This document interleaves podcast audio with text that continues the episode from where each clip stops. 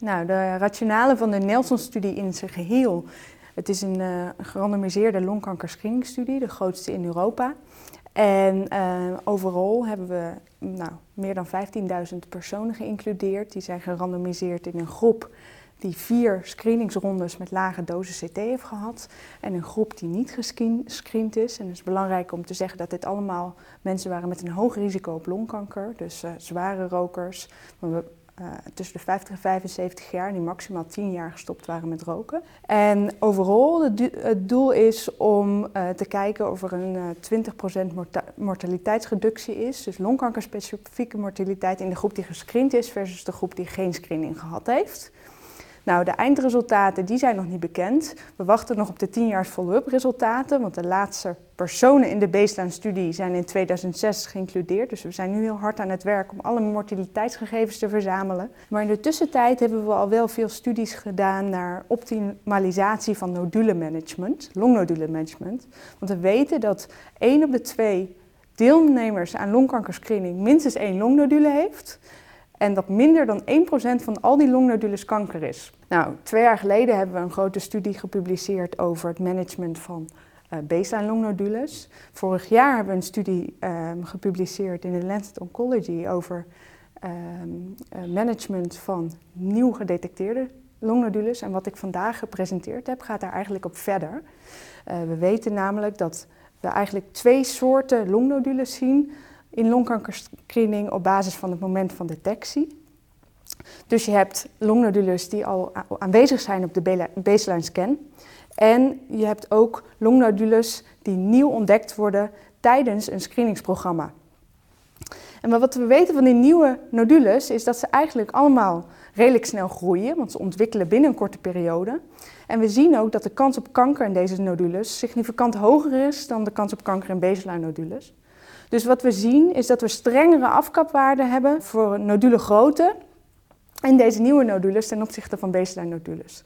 Dus wij denken dat voor optimaal nodulenmanagement je aparte afkapwaardes moet hebben voor nodules die al aanwezig zijn op een baseline screening en nodules die zich nieuw ontwikkelen in een screeningsprogramma.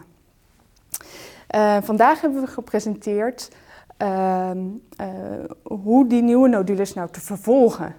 En wat we zien is dat als we kijken naar alle nieuwe nodules in de Nelson screeningstudie, dat 50% van deze nodules spontaan verdwijnt tijdens follow-up. Dus dat zijn waarschijnlijk allemaal infecties. Van de nieuwe nodules die niet verdwijnen, is een nog hoger percentage longkanker. En dit helpt ons om het nodule management voor nieuwe nodules verder te optimaliseren. En wat we zien is dat we een gecombineerd management gebaseerd op het volume van de nieuwe nodulen en de groeisnelheid van de nodule, nieuwe nodulen het beste kan differentiëren tussen het wel of niet zijn van kanker. Daarnaast hebben we een andere studie gepresenteerd en die gaat meer over uh, het bepalen van specifieke karakteristieken van nodules. Uh, die mogelijk bijdragend zijn in het differentiëren tussen benigne en maligne nieuwe nodules. Nou weten we dat die nieuwe nodules en ook de nieuwe nodulenkankers behoorlijk klein zijn. En daarom dat radiologische karakteristieken, bijvoorbeeld kleine spiculae aan de nodules, moeilijk ja, te detecteren zijn. En we zien dus ook dat deze, in deze groep radiologische karakteristieken geen toegevoegde waarde hebben op het onderscheid maken tussen uh, nieuwe nodulenkankers en benigne nieuwe nodules. En opnieuw zien we dat toch echt het nodulenvolume en daarmee eigenlijk direct samenhangend de groeisnelheid uh, de belangrijkste voorspeller is voor longkanker in deze specifieke groep. Ja, de vraag is nu, wat kunnen we dan nu op dit moment al met deze resultaten? Want op dit moment wordt longkankerscreening nog niet aanbevolen in Nederland in de klinische praktijk. Um, nou kan ik vertellen dat eind van het jaar een paper uitkomt uh, van de European Expert Statement Group. Dat is een, uh, een, groep met experts op het gebied van longkankerscreening uit acht Europese landen in Europa. En daarin uh, gaan we aanbevelen aan alle Europese landen om zich wel te gaan voorbereiden op implementatie. op basis van de resultaten van de Amerikaanse longkankerscreeningstudie, waarin een longkankerspecifieke mortaliteit van 20% werd gevonden in de CT-screen group.